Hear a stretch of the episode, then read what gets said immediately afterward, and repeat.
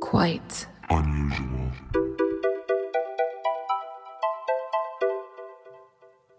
Hello and welcome. You are listening to the Quite Unusual podcast. Sitting across from me is the beautiful and ever talented Noelle Krupa.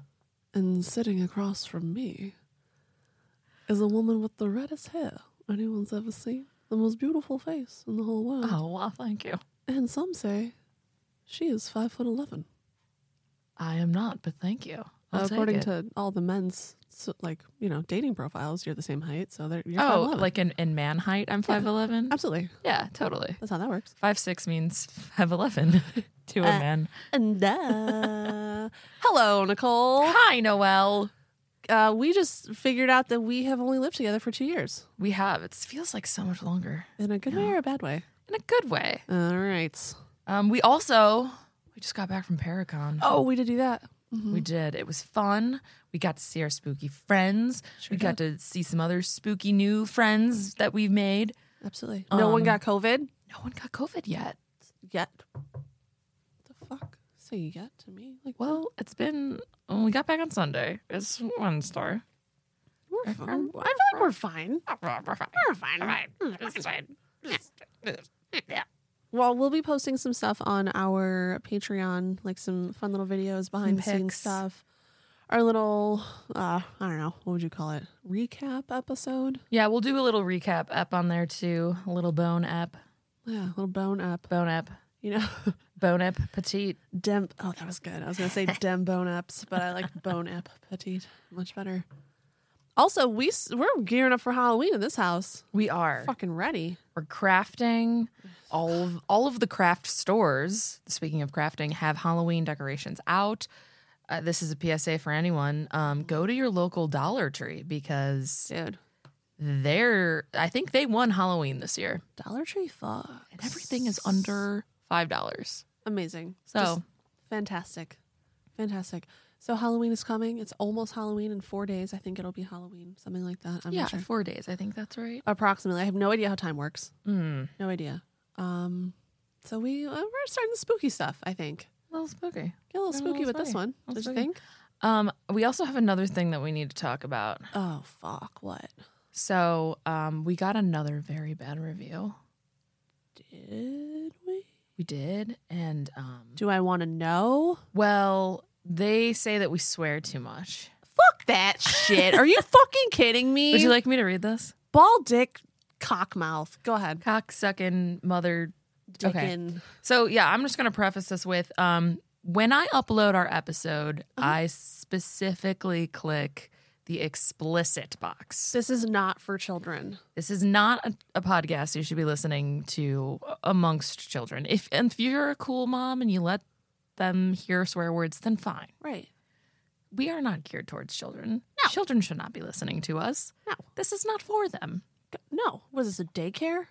It's well, apparently, according to this person, which who also they were like, I'm probably going to get the hate for this. And it's like, yeah. Yes, you are. Okay, so how many stars is it? it's only two stars. Oh, so it's not. So it's not one. it's not one. That's an interesting choice. So they say, I like the stories. What gets on my nerves is the constant dropping of F bombs. Can millennials not have a conversation without swearing or cursing? no, I fucking can't. No, we fucking can't. Really. I don't want my kids hearing this. Good. It's not for your kids. Okay. The decay of we- sorry. The decay of western civilization continues daily. We need to go back to standards. I'll continue to try and find a paranormal show that discusses the paranormal minus the F bombs. Are you ready for this part? This is my favorite part. Am I gonna throw up in my mouth? Hey, ladies. Hey, hey, ladies. Hey, Hey. It doesn't make you smarter or sexier to talk like that. I'm sure I'll get the insults in return for this review, and that's fine. At least I'm raising the issue and just perhaps giving the host something to reflect on. Reflect on this, and then Nicole just whipped her dick out. bitch. Okay, so I just clicked on this person. Um, It's funny, right? It's very funny. I mean, I don't know if They- you guys knew this, but our mission in life is to be smarter and sexier. Well, saying fuck is not going to get it there, I Well- guess. Darn it. Do, how many hot points would I get if I stopped saying fuck? You'd be so much hotter. Oh, God damn it. Like a California 7, I think so. Minnesota 10? Minnesota 10 is a California 7. Obviously, that's how that works. wow. Okay. Well, here's the thing um, is that I use uh, the word fuck like punctuation. Mhm. So much so, I don't know I'm saying it anymore. It's just a part of everyday life. also, it's just a word, man. Let it go. Right? It's just a word. I like that it was still two stars. Yeah, I know. Because they And- like our stories, but they don't like our F bombs. And I have a feeling they're going to hear this because they said almost explicitly said that. They're hate listening right I, now. al- I also fuck, fuck, fuck, fuck, fuck, fuck, fuck, fuck, fuck. just looked up their review, and you can see. I don't know if you guys know this. You can see on Apple the other reviews people have left. You can. There is a one star from them. So turned off. Wanted to hear ghost stories. Instead, I got two girls dropping F bombs every 30 seconds. It was annoying. Ladies, don't act like trash. Uh, whoever wrote this review, don't be misogynistic. Don't uh, be a feminist because you know what starts with you know what starts with F? Fuck and feminism. And in the opposite order, because we are feminists and we also love to say fuck and They also copy and pasted fucking the know. exact same um, review that they gave us I see that. as another review.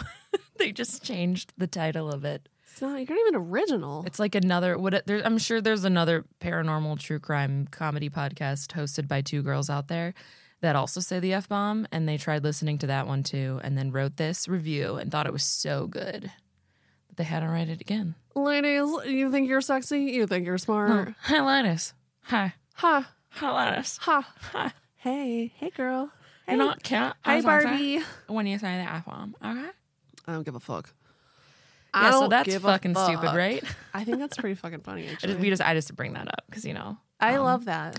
we are now not only are we are a geography podcast, we are a kids ge- geography podcast. This is a Well. specifically a podcast for children who love This is geography. children's geography podcast. So we actually just got a television series picked up by Disney Mm-hmm. Channel. fucking welcome to that to the children's quite unusual geography podcast. Yeah, it's whatever, man. Whatever. It's 2023. I'm gonna say fuck if I want to. Also, they called us millennials. Okay, boomer.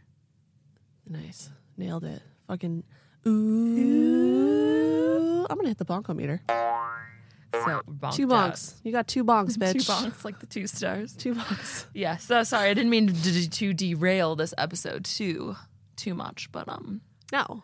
just wanted to call that out. I kind of you know what? I kind of love our bad reviews. Me too. Gives us something to talk about. I'm going to print one on a t shirt that's like two stars and it says meh. 'Cause Meh. That's what this one's titled for some reason. Yeah. I don't know. I think it's sort of fun. Um, one positive thing I would like to bring up, if that's all right. Yeah. So we right now, us at the quite unusual house, Mm. we are putting together a little giveaway for Halloween. We are. Sure are. So if you're not already a Patreon member, a part of our coven, costs two dollars to join. Um, we are doing a giveaway. You will get some fun little Halloween stuff. We were crafting last night, which fucking takes forever, turns Yeah. out. It turns out it takes forever to make s- sixteen pieces of little ghosts It was to give you a peek behind the curtain. I have carpal tunnel now Yeah. it's from really- making tiny ghosts. Crafting is like hiking in the sense where it's something that I think I like and I want to do. And then I'm in the middle of doing it and I realize I don't want to be doing it anymore Yeah. and I don't like it. Yeah. And then so I'll finish doing that. Well, I Uh-huh. won't finish craft. I'll start a craft. I have so many crafts where I'm like halfway through. Yeah, I have literally half of a king size quilt made. Yeah. I yeah, I've got half of a leather jacket painted. I've got half of a I forgot about that a, jacket. a pillow sewn. oh yeah. okay, you might be worse than me. I, I think I yeah. I bought a bunch of stuff to make like resin things. Made like one thing, never never picked it back up again. Pretty sure it's uh out of shelf life now. well, a great news for everyone listening. If you are a Patreon member, we will be recycling all of Nicole's un- and my unfinished crafts. Or half and finished you- crap. You will be receiving small portions of That's it- the giveaway. It's like the it's not the giveaway. The giveaway is actually really good. Um it's yeah, it's gonna be some stuff that we exclusively had over at Paracon and then like just like some fun little homemade stuff. So if you Yeah. guys are a member of our Patreon, if you're not, um it's two dollars to join and you can enter to win this little Halloween giveaway, which we will do probably in the middle of next month because Yeah. it's fucking Halloween already. Yep.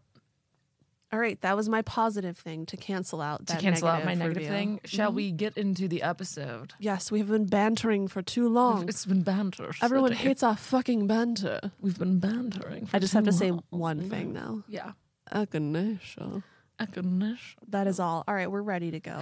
So I I started doing this episode with the plan of doing one on grave robbing because you know how much I love old timey things. Oh, I was gonna say dead bodies. Well, that's, that was the second thing. I love old timey things. I love dead bodies, You do. and I love when people are weird with that combination. Mm-hmm. Un- unhinged history is what great. I call it. So I set out to do an episode on grave robbing, and I failed. You f- did you fail? Would you call this a failure, or would you call it a happy mistake? a little happy little mistake.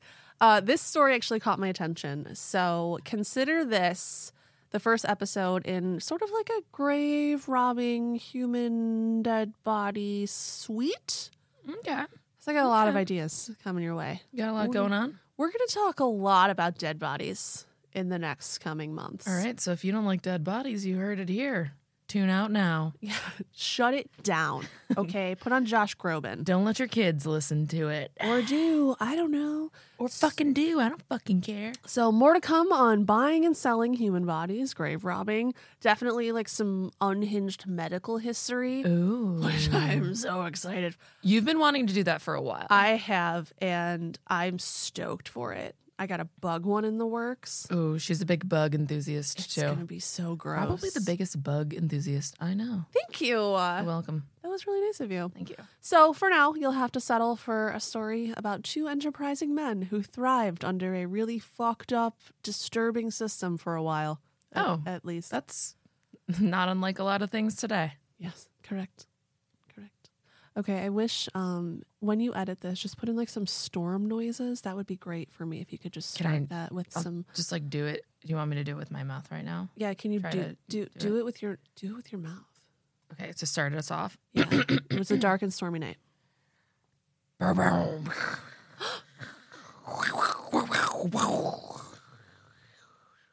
I just got goosebumps. Was that good? That was the best storm I have ever heard in my life. Thank you. It was better than I thought it was storming outside for one second. Well, thank you. Fantastic.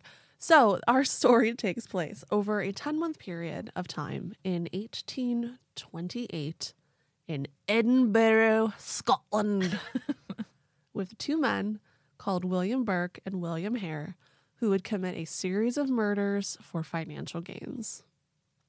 A third player, Scottish anatomist Robert Knox, and his need for fresh dissectable bodies would be the linchpin in Burke and Hare's entire murderous enterprise. The Burke and Hare murders. Ba, ba, ba. Yeah. Wait, boom, boom. There- Wait, sorry, that was this. Well, whatever. That's my voice. That's my take on it. Yeah, it, it's your interpretation. To understand our story and how Burke and Hare eventually got to where this story will take them, you have to kind of understand the world that they lived in. First of all, something I am deeply obsessed with is that Edinburgh, Scotland is supposedly the most haunted place on the planet. Mm. Yeah, I've heard that. I want to go to there. Yeah, me too. And it's also where uh, J.K. Rowling penned Harry Potter. Wow. Even though she's terrible, but like you Yeah, she's could a go to little turfy. the little the coffee shop where she did it, and like they're all like Harry Pottered out, and that's a place that I want to go to someday. Let us go to there. Let's go to there. Shall we? we shall. Okay. All right, we'll take a break from recording. We'll go there and then when we're back, we'll finish. Yeah. Okay, all right, bye guys. Bye. Ever since the beginning of life, there has unfortunately been death. And along with it, the curiosity of how and why we live and die. When you cut open an animal to eat, or I guess sacrifice, whatever, it's full of like a bunch of stuff, right? Like organs, liquids, bones, treasures, Viscera. various viscera. I can only assume that the first person to ever cut open an animal, or I guess cut themselves or a person, some a, a living being, open, was probably like, "What the heck is all this stuff, and Right. why?" Do you think they probably drink it? I would assume they probably that was like their first thing would be like to put it in their mouth, Yeah, right? I would assume they would do it to like eat them. To like stop it too. Like, oh fuck. Oh, cut themselves. Yeah, like when they Yeah. cut themselves I do to that just all like the time. don't you? drink it. Yeah, if it's a little. You know wh- when I cut my thumb off and I put and I and I ate the thumb. you were Um, to keep it safe? sucking. Yeah. Sucking your thumb. I'm just kidding. So this all brings us to anatomy. The first known written accounts of human anatomy comes from 1600 BCE, E, thanks to the Egyptians.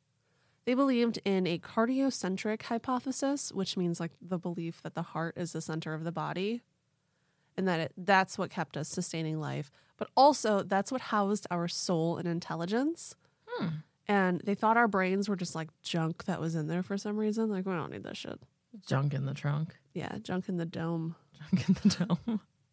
So they would throw it out. Like I'm sure you, much like a lot of the people that are listening now, had a weird, like obsessed with the Egyptians phase. Mm, yeah. Yeah. I feel like whenever anyone learned about the Egyptians in school, it was like the coolest Yeah, like totally. um lesson we had for like history that year. So everyone just like latched onto it super hard. Yeah, we that was our personality for a very long That time. and Greek mythology were like my two favorite things I ever Yeah. learned about in school. Yeah, for sure. So then you're familiar, which I'm sure a lot of people listening are, with like the canopic jars where they would put Mm. the organs and like mm-hmm. like mummify them and keep them for you. They would just straight up throw the brain out and be like, "The dog is hungry. We don't Eat need this that." shit." Yeah, this is what people thought for a long time that the heart is what the center of the body was. Probably because it's located in the center of the body, if you think Yeah. about it. So people thought this for a long time until Greek philosopher Pythagoras. Is that? Py- It's not though. Pythagoras. It's not Pythagoras because It's I thought not? I was like, oh, like the theory guy, right? Oh. Not him. No, this it's is spelled a lot like Pythagoras. it's, well then maybe it's Pythagoras. Pythagoras. Pythag- Pythagoras. I don't know. Pythagoras. there it is. Pythagoras. There we go. So in 1550 BCE, E, he thought he just came up with the idea that the soul lived inside of the brain. He also thought that the soul was immortal, which was carried on by Plato and Hippocrates, and like pretty much that's when like eternal life.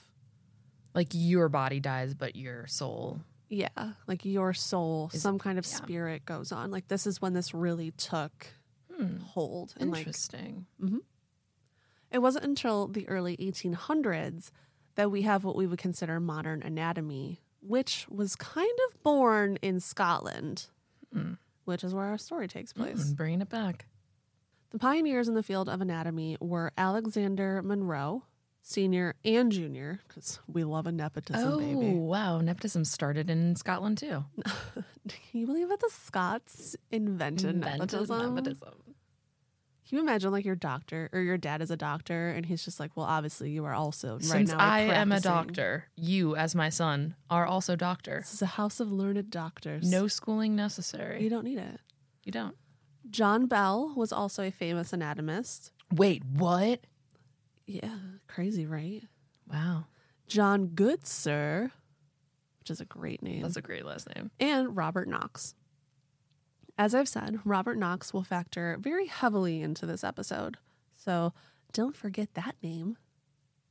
Edinburgh became one of the leaders in anatomical studies, along with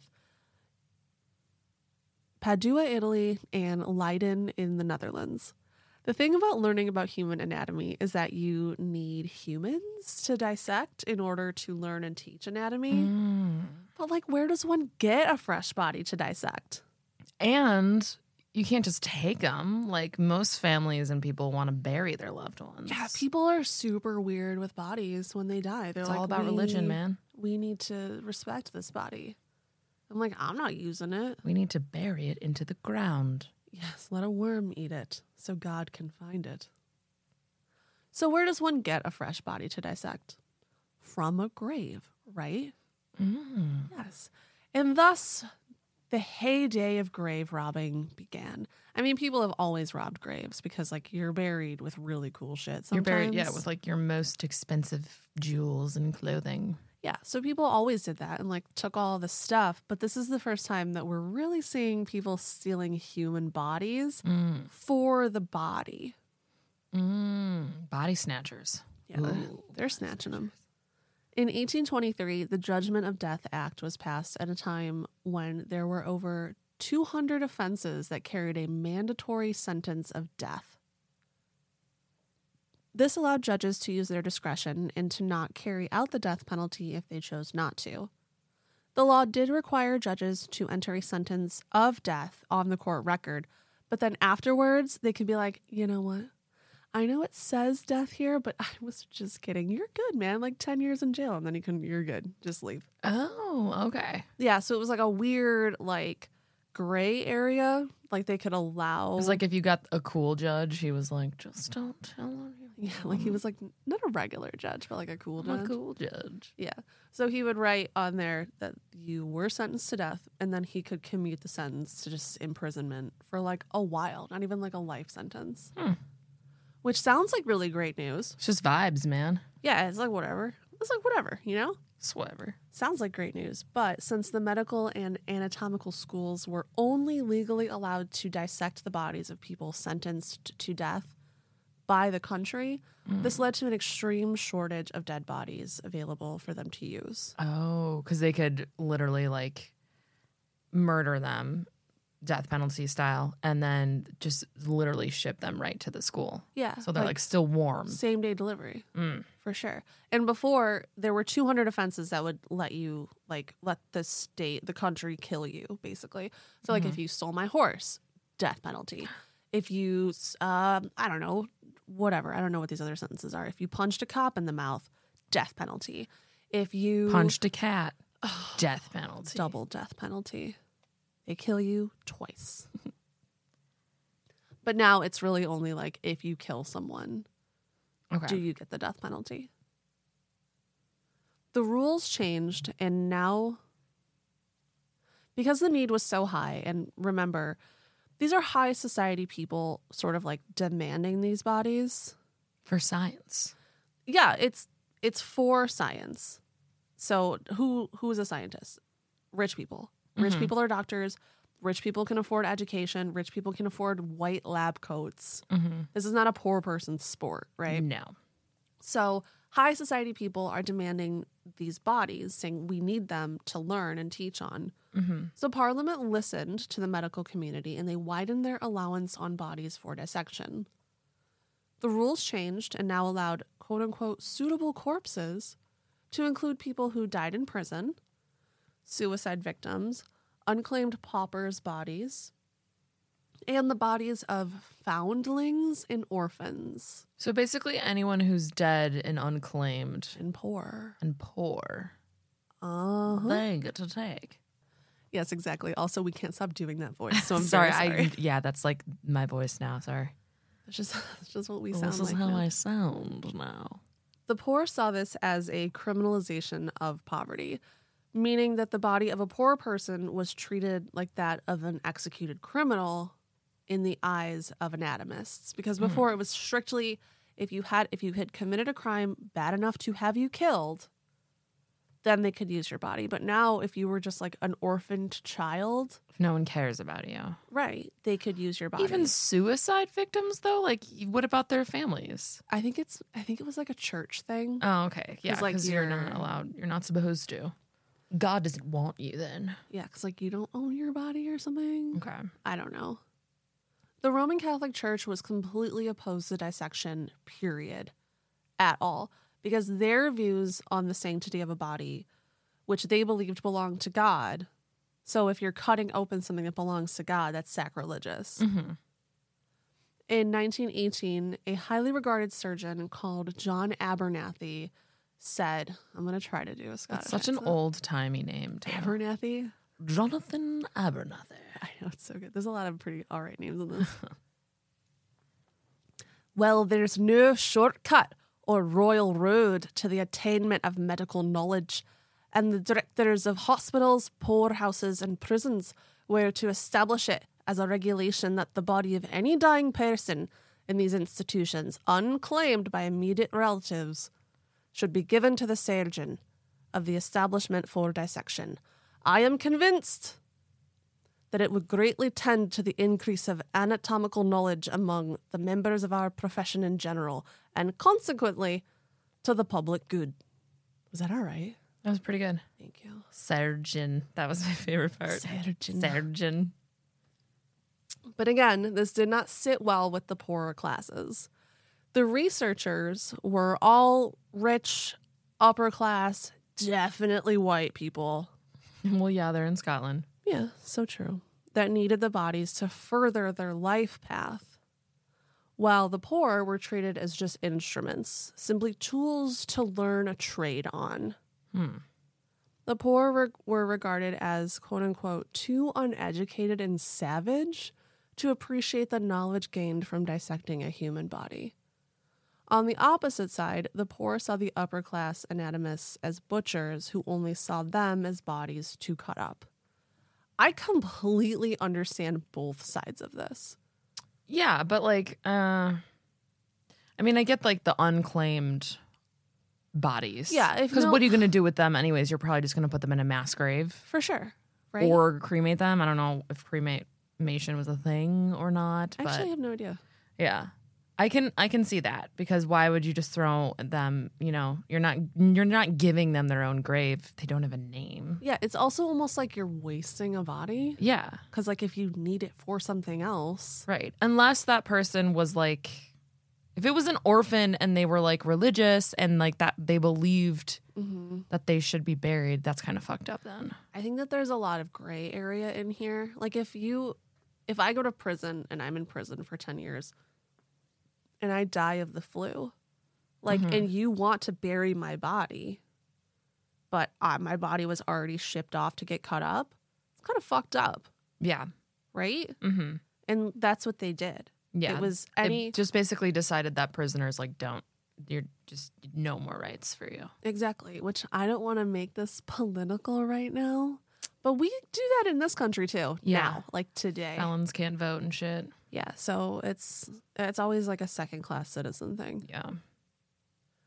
The rise of prestige that came along with medical training led to higher enrollment rates, which led to the need for even more corpses, which led to an illegal trade for exhumed bodies ran by the medical schools, the students, and the grave robbers who were called resurrection men, which is a fucking badass name, dude. That sounds like the title to like a movie or something. The Resurrection Men. Isn't it cool? Yes. Yeah. And like I could see like Johnny Depp's like young Johnny Depp stars in it. Oh my god, with his eyeliner and his like messy hair. Absolutely. No, like the young, like I'm talking like uh, Gilbert Grape? Donnie Brasco, Johnny Depp, That's my Johnny Depp. and like maybe Kevin Bacon is also in it, oh yeah, rough and tumble Kevin Bacon. and like the two of them are the Resurrection Men. Absolutely. For some reason, I'm seeing this as like a movie that came out in like 1994. I'm also picturing very low quality film. Yes. Yeah, I can like see the cover of it. And it's like dark. Yeah, it's, and, like, definitely dark, and it's, like, serious. The two of them back, like the side profiles of their faces. facing opposite directions. Yeah, but, One's like- holding a shovel.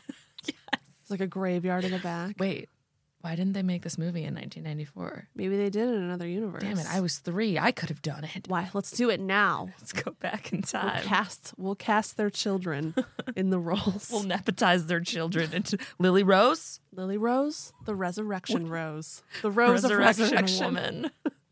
Kevin Bacon's daughter is a uh, an actress too. Wow, look at that. We just made it a feminist iconic movie because women is resurrection men too.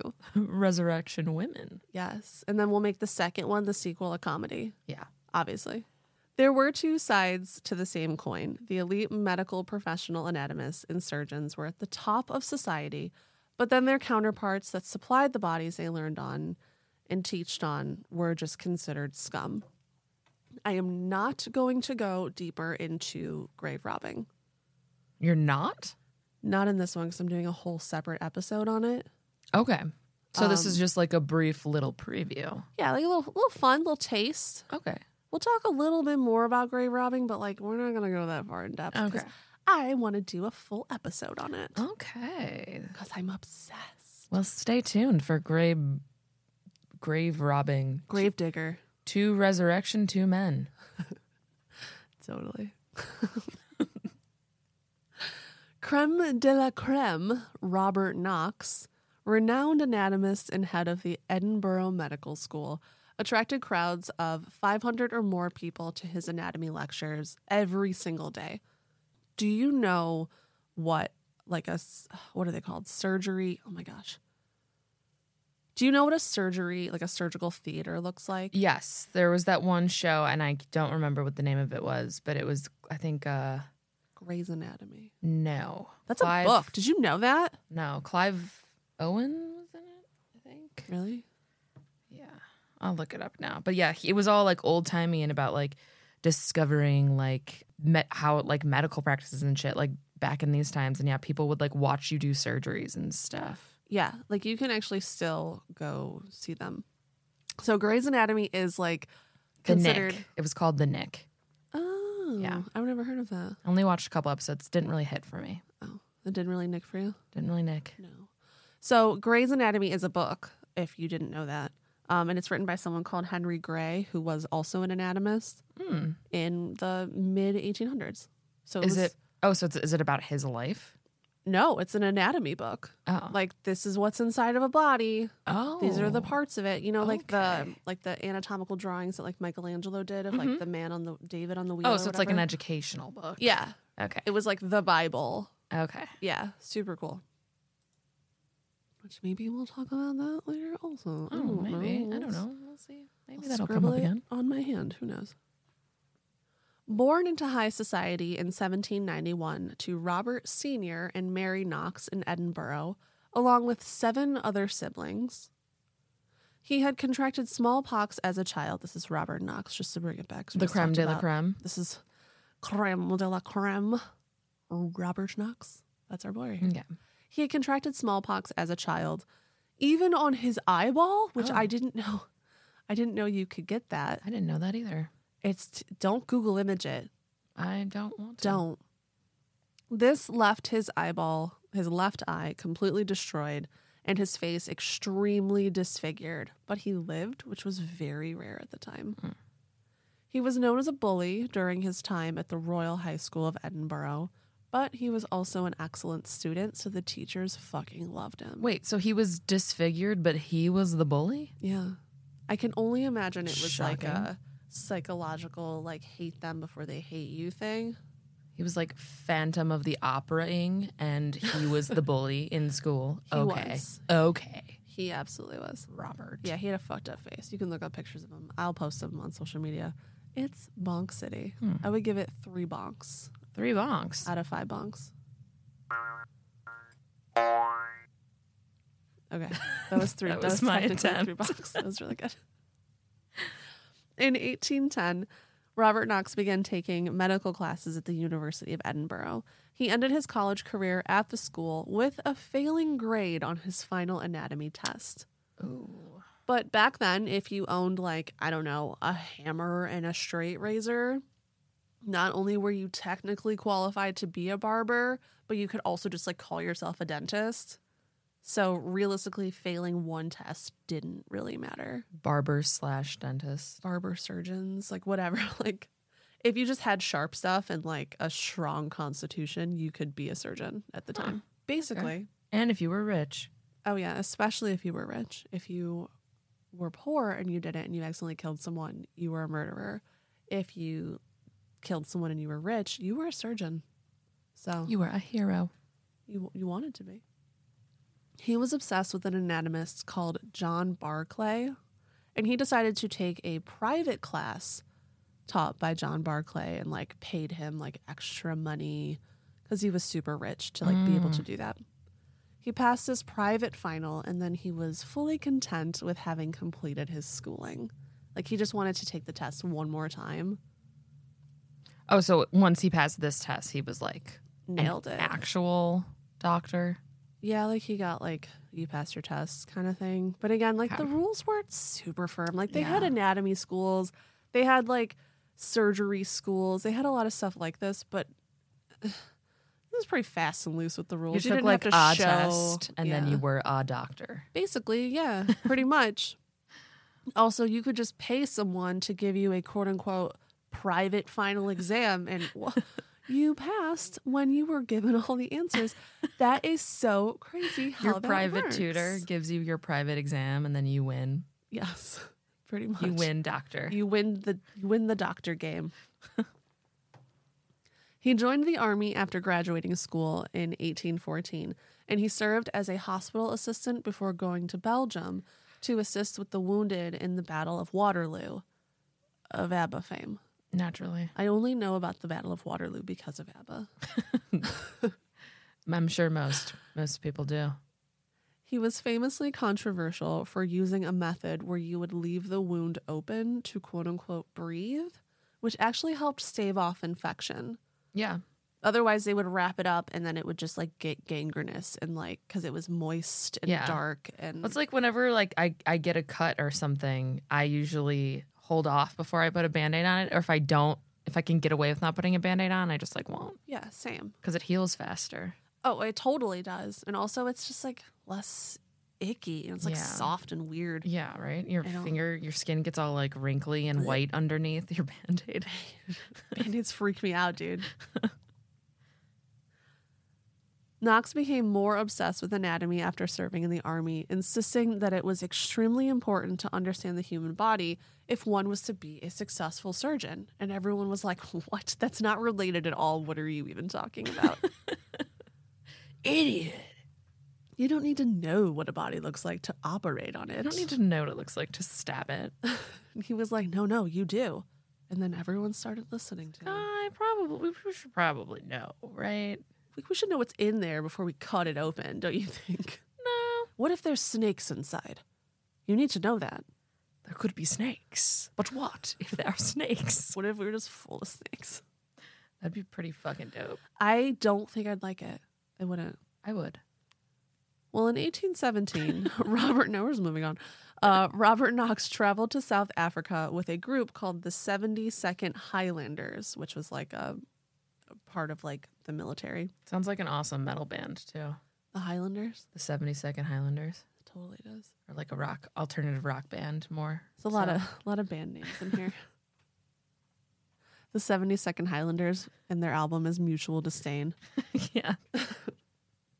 So he traveled to South Africa where he had where he had plenty of downtime from work to travel the countryside where he spent lots of time with the natives. I was very prepared for this to get super fucking weird and racist, Mhm.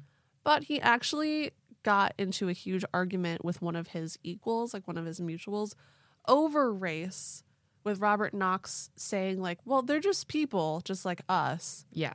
and the other guy being like, um, okay, well then why do they look different? They're probably full of snakes. Um them they're full of snakes. Robert Knox fully disapproved of his mutual's disdain for the native people, and he actually wanted to learn their medical practices because he figured they've been living out here un- virtually untouched by Yeah. modern society. And they're all surviving and they're thriving. And, you know, this man has his arm cut off, but he lived, and like, we can't make that happen in Scotland. Right. So, like, It's like they know some shit here. yeah so he he was he treated them like human beings which was huge for the time unfortunately though he was forced to be involved in a raid against the people after they rebelled against their colonizers Nice. which left a very bad taste in his mouth but he had to because he was you know He was a white. he, So he had to fight with the whites. that's that's what happened Yeah. Knox got into a fight with his commanding officer, Andres Stockenstorm, after Robert Knox accused Stockenstorm's brother, who is actually named OG Stockenstorm. Wow, that's a great great name. It's pretty good. So Robert Knox accused this man of stealing from him, and OG was acquitted of the charges. And Knox was like, "Okay, well, I know you did it. I know you stole from me, but your brother's a commanding officer, so obviously you're not going to get in trouble for this." Mhm. So he did what any old timey man would do. Mm. and he challenged him to a duel. I love how that's the way men used to solve their problems back in the day. Just shoot each other. I'm team more men dueling for things over an argument, okay? More dueling. you know, maybe 2024. yeah. You guys, like honestly, slap a man with a little glove and then shoot at him at dawn. freaking why don't you guys duel s- more? Okay? Men used to duel. Men will literally duel instead of go to therapy. No, they used to. Now they'll just go to therapy. Men will literally go to therapy instead of duel each, o- each other over an issue. Wow, are we pathetic. getting soft? It's pathetic. okay. So this man, OG Stockenstrom, he actually had someone to he was going to duel for him as like his champion. Oh, okay, I don't understand that either. Like, how Because can he you didn't want to die. Yeah, but like then you're not. That shouldn't be considered like you dueling. But for some reason it was like a gentleman's It was like a, thing. yeah, they do it in Game of Thrones too. Like you could just do that. Yeah, I don't really It's not. that No, does- if you fucking that's not challenge fair. someone, you should have yeah, to die. That's not fair. That, it's absolutely not fair. If I go to prison, can I be like, actually, my brother's gonna go? I'm gonna pay you to go for me. I'm sure that happens somewhere. Probably.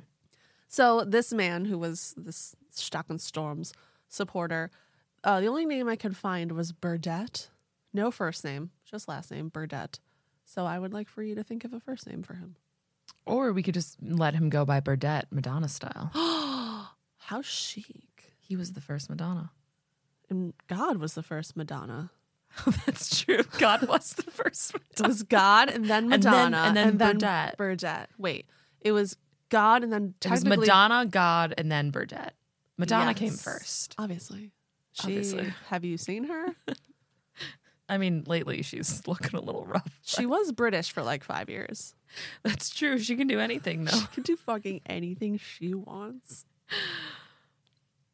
So Knox refused to fight Burdett because he's like, You're not the man I tried to duel. I'm not fighting you. Also, you only have one name like Madonna. That's weird. How dare you try to steal Madonna's thunder? That's Madonna's thing. Really embarrassing. Wow. Yeah. So Burdett did what any reasonable man would do, and he attacked Robert Knox with a horsewhip, which fucking hurts to get hit with. How does explain the pain to us, please, horse girl? So you know that dumb fucking game that men do. No offense to all the men listening, but you do do. oh yeah, in the this. locker room. we like slap each other's balls. And they're for like, some it's reason. not gay. It's not gay. like first of all, It's kind of gay. it's cool to be gay. Yeah. So like own it, right? yeah. Hashtag pride. Seriously. Also, Be the- gay, guys. Slapping yourselves in the balls. and the ass. Okay, like yeah. And yeah. So, but I can't I can't hate on it too much because as a horse girl, we used to take our whips and like slap each other in the legs with it. you'd slap each other's balls. We would slap each other's balls, us horse girls. Um, because you know, like you're wearing like tall leather boots, like it didn't hurt that much to like get hit. Uh-huh. Um, but one time I got hit in the leg, like in my thigh, Mm. and it was fucking bruised for like six weeks, dude. It was Jeez. so gnar. Wow. Because it's leather and it's like, like yeah. it fucking hurts so bad. So what happened? He he slapped this guy with it. Yeah, instead? so Knox was like, I'm not going to fight you because I was trying to fight Stockenstorm. And Burdett's like, Yeah, well, o- okay, well, then take this. And he hits him with it. Ooh. So Knox is like, Fuck you, takes out his saber and he slices Burdett's arm, like his forearm, just like Okay. a little cut, like knock it off. Okay. Right? Well, because of this, Robert Knox's promotion to surgical assistant surgeon was canceled. He was given like dishonorable discharge and he was sent back to Britain. Is it because it was the the brother? I think His so. brother was the like the head honcho. Yeah, they were like friends with like the upper echelon. and he was like, it's like, how dare you slice me after I whip you with this whip? And so they're like, you did a bad thing, Robert. And he was like, I was literally just doing exactly what you were doing. Right. But it was a problem because he did it. Oh. So they sent him back, and he stayed in Britain until October. And then he went to Paris to study anatomy again for a year. He studied under Georges Cuvier and Eton Geoffroy Saint Hilaire. I don't know if that's how you say that. I don't speak French. It sounds right. I think so. If you say something with an accent hard enough, people do not question it. Yeah. Yeah. I Right? don't. So they were very, very famous anatomists at the time, and he studied under them. He went back to Edinburgh in December of 1822. He got there, I think, Christmas Day 1822, which you know, feels very cinematic. Mm. It's probably like uh, little snow flurries and like top hats and very like Muppet Christmas Carol. Like uh, Christmas hams. yes. You boy, what day is it? A ham for everyone. The following year, he was elected as a Fellow of the Royal Society of Edinburgh. Here he wrote tons of highly regarded papers on anatomy and race. And what from what I can find, he wasn't like as disgusting about race as his mutuals were. Mm-hmm. Like he didn't do that old-timey white colonizer thing where he claimed that all other races were inferior, Yeah. which is sort of fun. I like that he didn't do that. Yeah. I mean, that's that's great. Yeah, I I, mean he love was that for him. still kind of like a eugenicist and stuff. All colonizers are. Did you know that eugenic like eugenics was super popular in our country until like the 1950s? I mean, some could say it still is, I was gonna say, are you sure? but it Sure was about that? like I didn't know that. I, when I think about like eugenics, I always think like more old timey, Yeah. like the Mm. 1800s. I think more like Nazis. Yeah, it was oh super big. Yeah. Yeah, So. S- super big. We still got Nazis in the world, so still got eugenics. Sure fucking do, don't we? In 1825, John Barclay, which you remember was his private teacher, Mm. he offered Knox a partnership at, at his anatomy school in Surgeons Square, Edinburgh. He had to be recognized by the Edinburgh College of Surgeons, which was literally just a certificate you received after paying 250 pounds for the certificate. I'm sorry. So he paid money to become a, he just like paid money and then he was a doctor. Yes. He to be fair, he went to a lot of schooling for it. That's true. But yeah, you just like buy a certificate and they're like, hey, you're a doctor, boy. Like, bye. Congratulations. I looked it up and that equals about 38,000 pounds today, or in US money, almost $50,000. Wow. So he paid $50,000 for a degree. well, that's kind of like going to college anyways. cheaper. For any other, Cheaper you know, than going to college. cheaper than going to college and getting a certificate that says you're going to be A fashion major? fashion major. it's cool to be a fashion major. I guess well now doctors obviously like you actually need your schooling to be a doctor, but Uh-huh. everything else it's like uh, I don't even have a degree. do you need it? No, Do you don't. You just pay a bunch of money for a piece of paper that tells you that you're smart. And even if you have a degree and you're looking for a job, they're like, this is entry level. Why don't you have 55 years experience? Oh, I'm sorry, you have a piece of paper? Oh, yeah. Well, sorry, that's not going to get you anywhere here. no. But if you don't have it, we're not even considering you. Yeah. Yeah. We're not like salty about it though. So, like, whatever. We're just a bunch of millennials who say the F bomb way too much. Fuck that. Whatever. Fuck it. Fuck. So, this was. j- This is what he did. He bought this certificate for like equivalent of fifty thousand dollars, Mhm. and then he was allowed to teach at this school with his counterpart John Barclay. Okay. a rival teacher, professor of anatomy Alexander Monroe, who was said to be like really weirdly off putting, just like an uncomfortable man to be around, saw a decline in his class attendance, while Knox saw a huge increase in his. And they like were directly related. Why? Just people liked Knox more. I think he was like a cool, like oh. it was like fun and like slapped the titties around and stuff and they were like whoa this guy's great i don't know if he actually did that but he slapped the titties on the dead bodies. he made anatomy fun you know Mm. yeah so he started charging also robert knox for private tutoring like on the side Mm. and he made a shit ton of money from this. So Alexander Monroe is just like seething, not making as much money, like is kind of falling in popularity, and Robert Knox's star is rising. Because he would bring his guitar to class and make up songs about the placement of the organs in the body, and that's why everyone liked him. The left bones with the foot bones connected Yeah. to the Fun fact Robert ankle Knox created that song. He was the one that wrote that song. ankle bone's connected to the foot bone. The foot bone's connected to the ankle bone, and that's how feet bones work. Boom, boom, boom. That's why he had such high attendance in his classrooms. People fucking loved it. he was a man of science, and he also loved to make fun of religion, which his students also loved. So he was like Mm. funny and would be like, "Oh, God says don't slice this bitch open." Uh oh, I'm going to hell. Cool And, guy like, Knox. People thought it was so fun. Apparently, also, Charles Darwin was a huge fan of Robert Knox. Oh, okay. Yeah, but Charles Darwin is like a giant weirdo, and Yeah. I don't think anyone should actually care about what he says. You know, he's a fuck. Did you, do you know he had, I'm sure I've talked about this a million times, he had a club that they would eat. Eat, yeah, exotic animals. Yeah, and He's like a fuck. that's why there's like no Galapagos Galapagos, turtles. yeah, they Because ate them there's- all. They're still recovering from Charles Darwin eating all of Yeah, them. that's insane. It's absolutely insane. I went down a Darwin rabbit hole, and he also thought that tortoises didn't need to drink water for like 90 days. Oh, okay. What they stored it in their fucking shell? I don't know. No one knows how tortoises work, man. Okay. Okay, Charles. okay, Chuck, whatever. Robert Knox pioneered something called transcendental anatomy, which is also known as physiological anatomy, or it was at the time. Philosophical. There it is. Thank you so much for knowing words I don't. just we'll just keep that part in. you, you can re-say it if you want. nah. all right. I don't care. I'm bad. I'm fucking dyslexic. I don't give a shit. Whatever. I mean, you have the correct word there. You just pronounced it Philosophical. philosophical.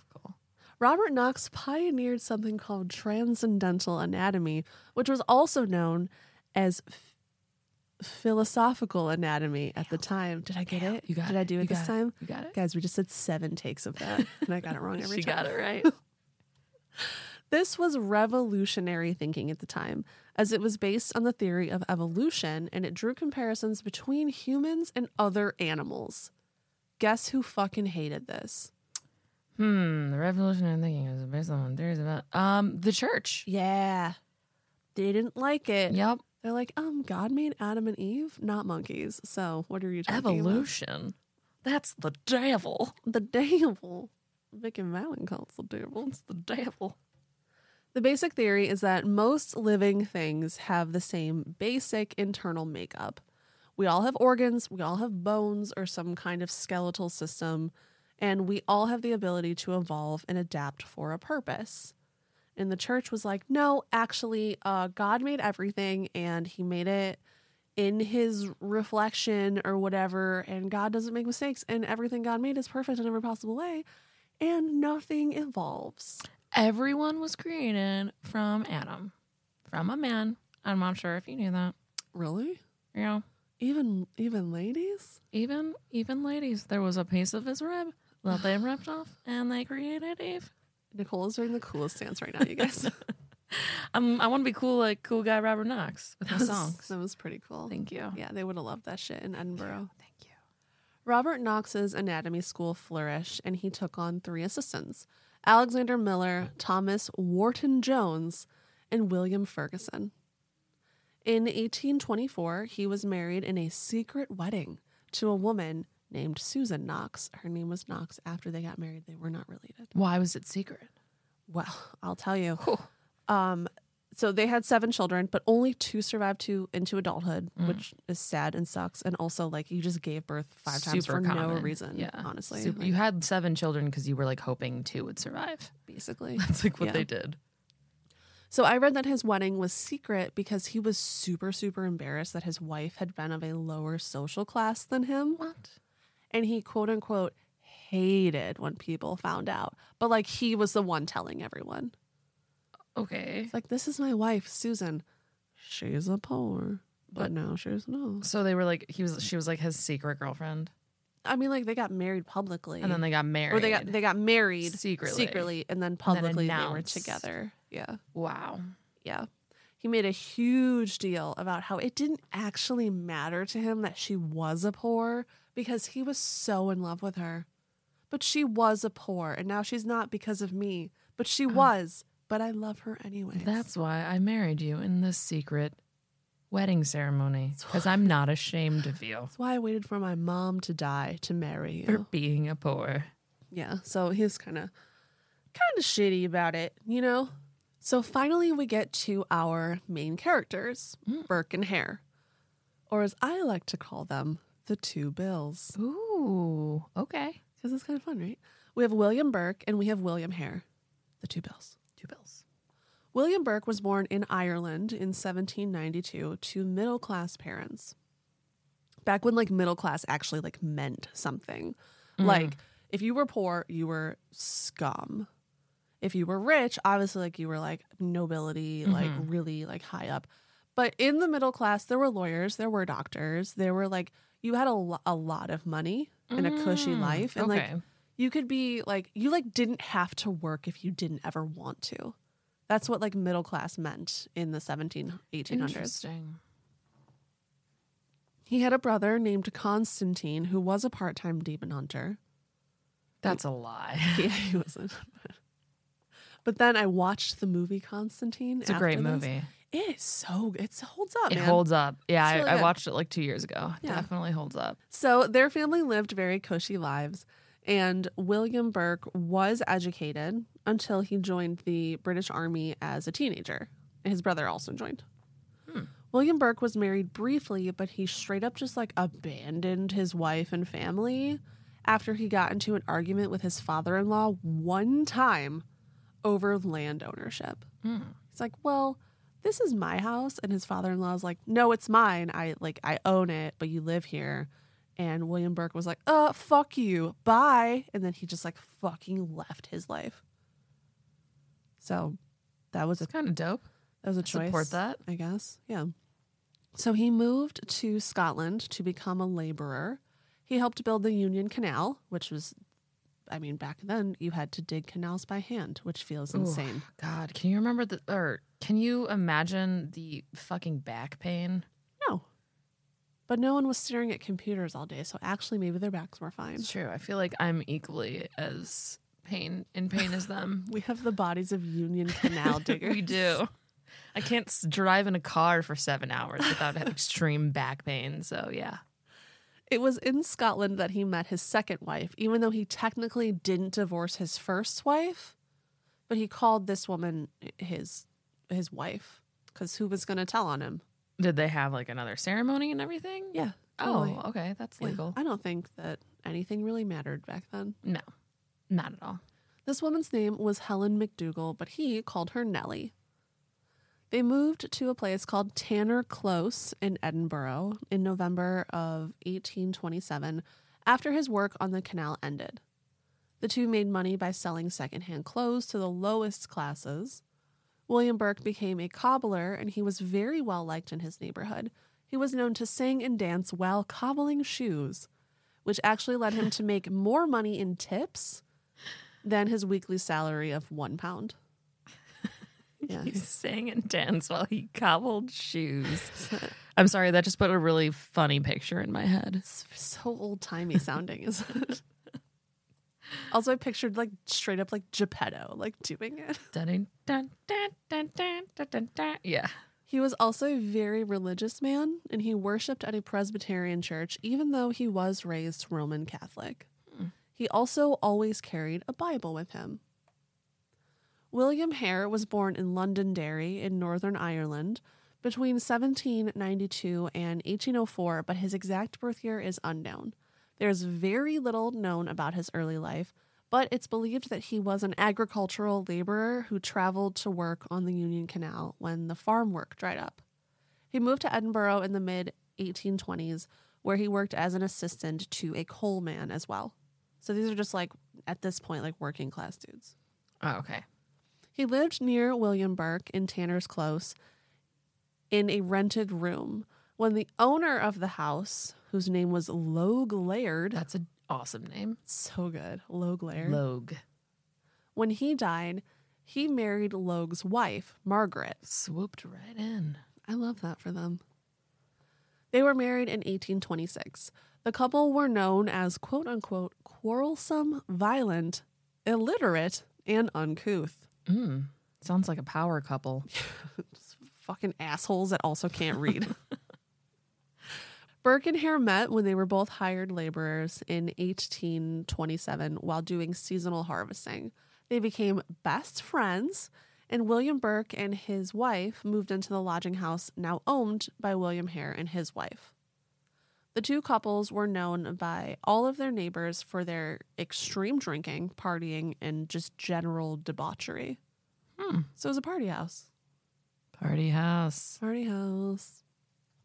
Their wild lifestyles would reach a turning point on November 29th, 1827, when one of the men renting a room in the lodging house died suddenly.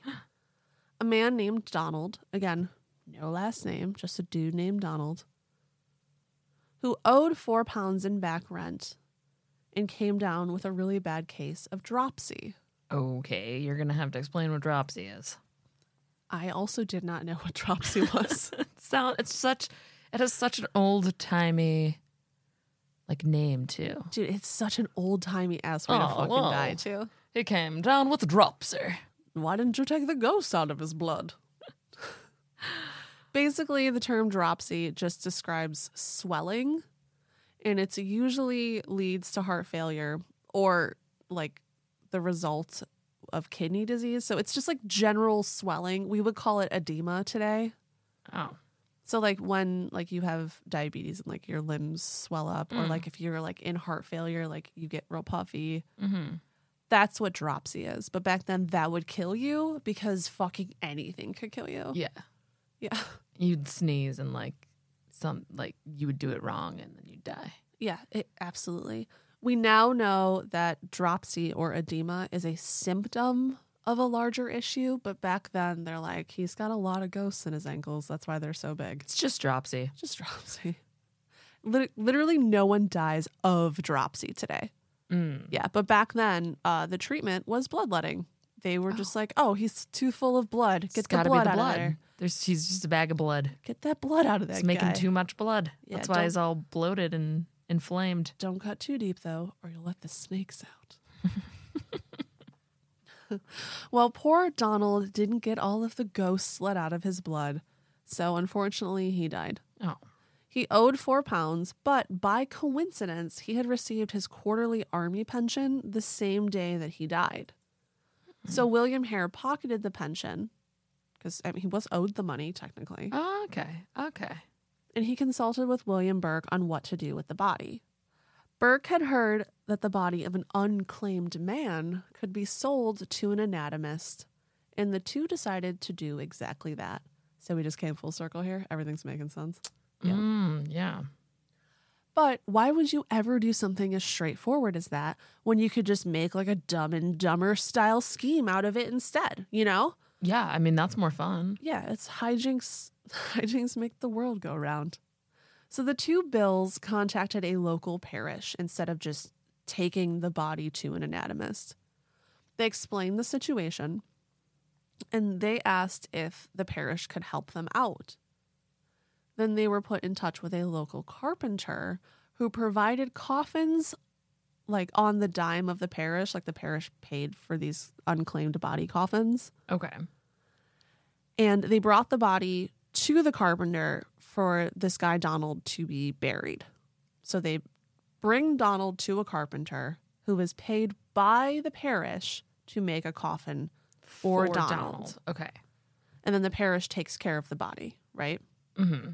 So Donald is put in this coffin, and after the carpenter left for the night, the two Bills, who are like hiding Huckleberry Finn style in this fucking like- building, shut up, shut up, just curious. So they're hiding in this little like carpentry place, and they pop out after the carpenter leaves for the night.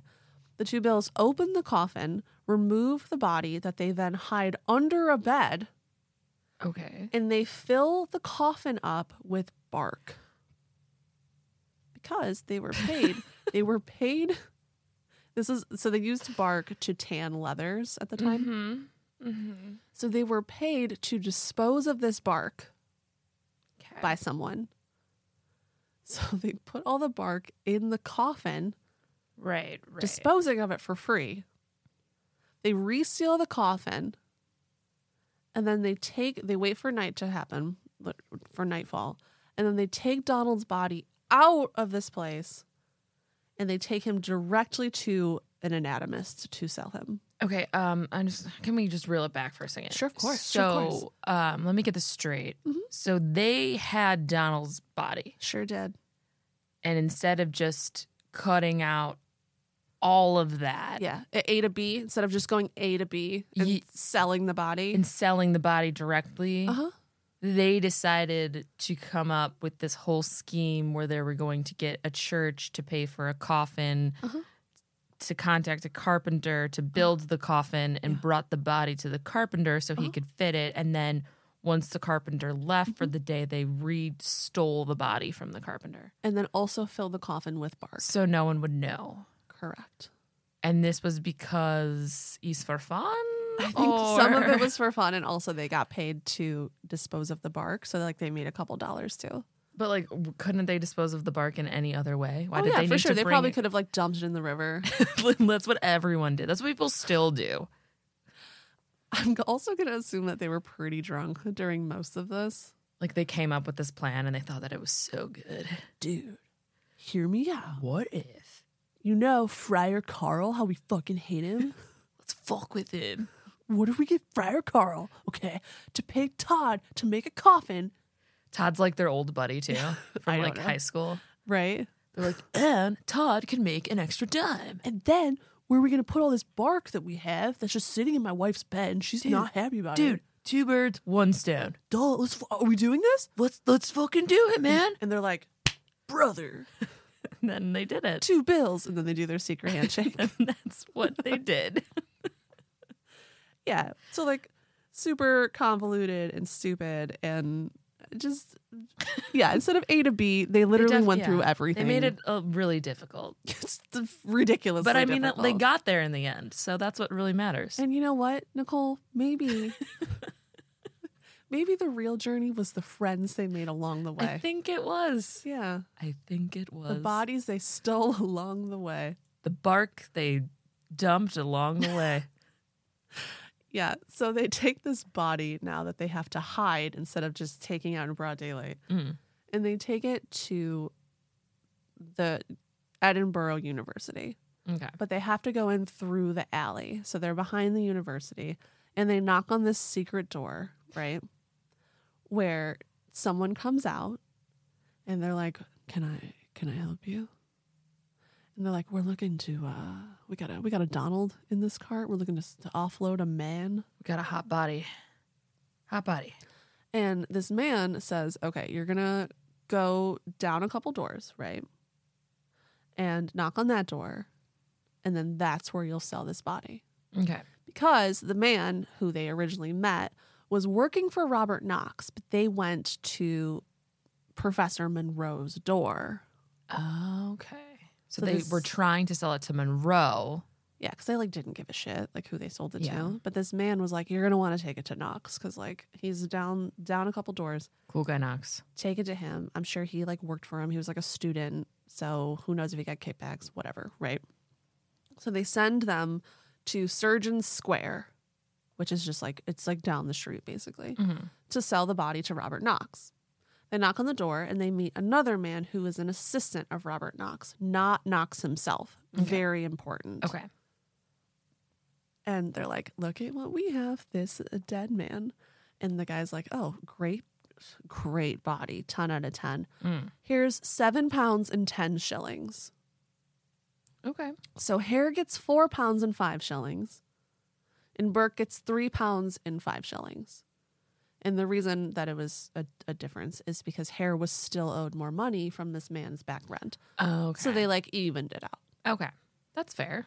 According to my calculations, seven pounds, 10 shillings at the time was equivalent to over 70 days' salary. Holy shit.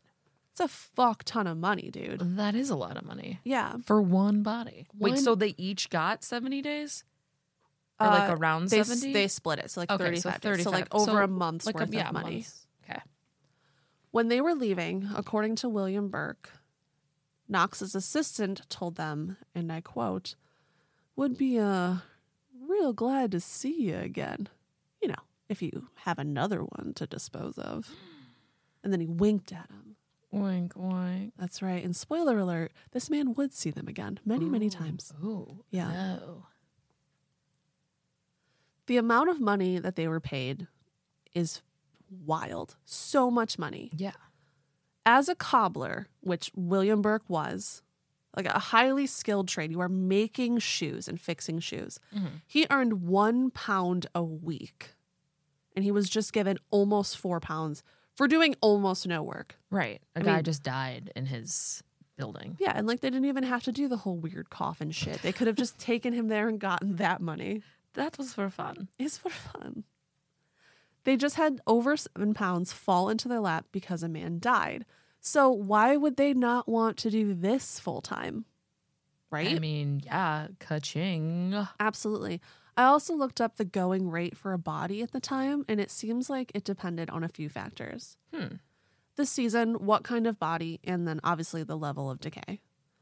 Right. Obviously, a fresh body is going to be worth a lot more than a decayed body. hmm And it seems like a female body was also worth slightly more than a man's body. Interesting. I would think that would be the opposite. I'm gonna assume it's because like they were doing weird shit. To it.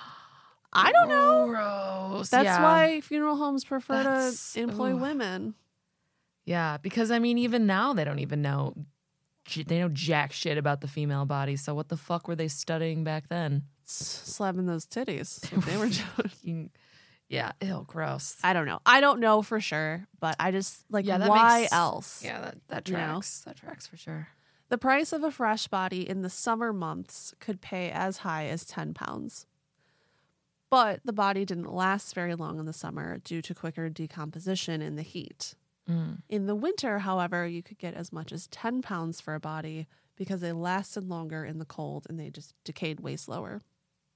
Demand was way higher in the winter since they could store the bodies in the cold temperatures, take longer to dissect them, and just learn more along the way because of that. There was also a no questions asked policy when anatomy schools acquired these bodies. They did not want to know how like how these people came across dead bodies. Don't ask, don't tell. That's not for them to know. Here's 10 bucks. Get out of here. Mm, okay. This helped them the schools stay within the law and it also helped keep the bodies flowing through the doors, if you will.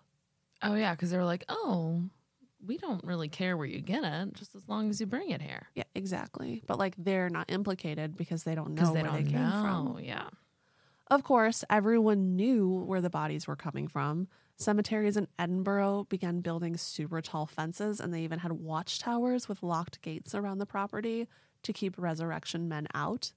But it did very, very little to help. They even used to have those like I forget what they're called, but it was like they used to build cages over like Uh-huh. graves. yeah, rich people did. Yeah, Or because concrete they knew. slabs. Yeah, concrete slabs and like those weird cages Mhm. because people would take your body. Yeah, right? Well, now the two Bills, Burke and Hare, have the tastes for that sweet, sweet corpse money. Mm. And now they also know where to sell them. And this little light bulb goes off in their heads, and they look at each other and they're like, brother. Brother. And then they do their secret handshake, and then they go take a shot of whiskey. And I think that's where we're actually going to end this episode today. Nice. This was not supposed to be a two parter, but I talk a lot about bodies, so I'm really sorry. Bodies, No. bodies, bodies. To the body shop. All right. Well, we're not going to do a listener mail for this one because we don't usually do that in between Yes. um, if we've got two parters. So we're going to take a little breaky on that. But if you have a listener mail that you would like to send, feel free to go to our website, quiteunusualpod.com.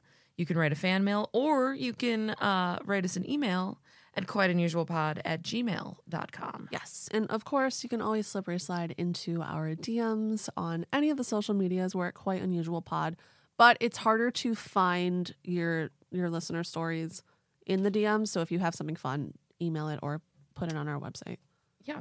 for sure. And uh, we will pick up next week when they get into the actual murder. The media On- Uh, Fast and Furious to Burke to Hair. Two Burke, two, hair. To Hair to Burke. All right. Well, as always, remember to celebrate the strange. And uh, keep it unusual. Bye.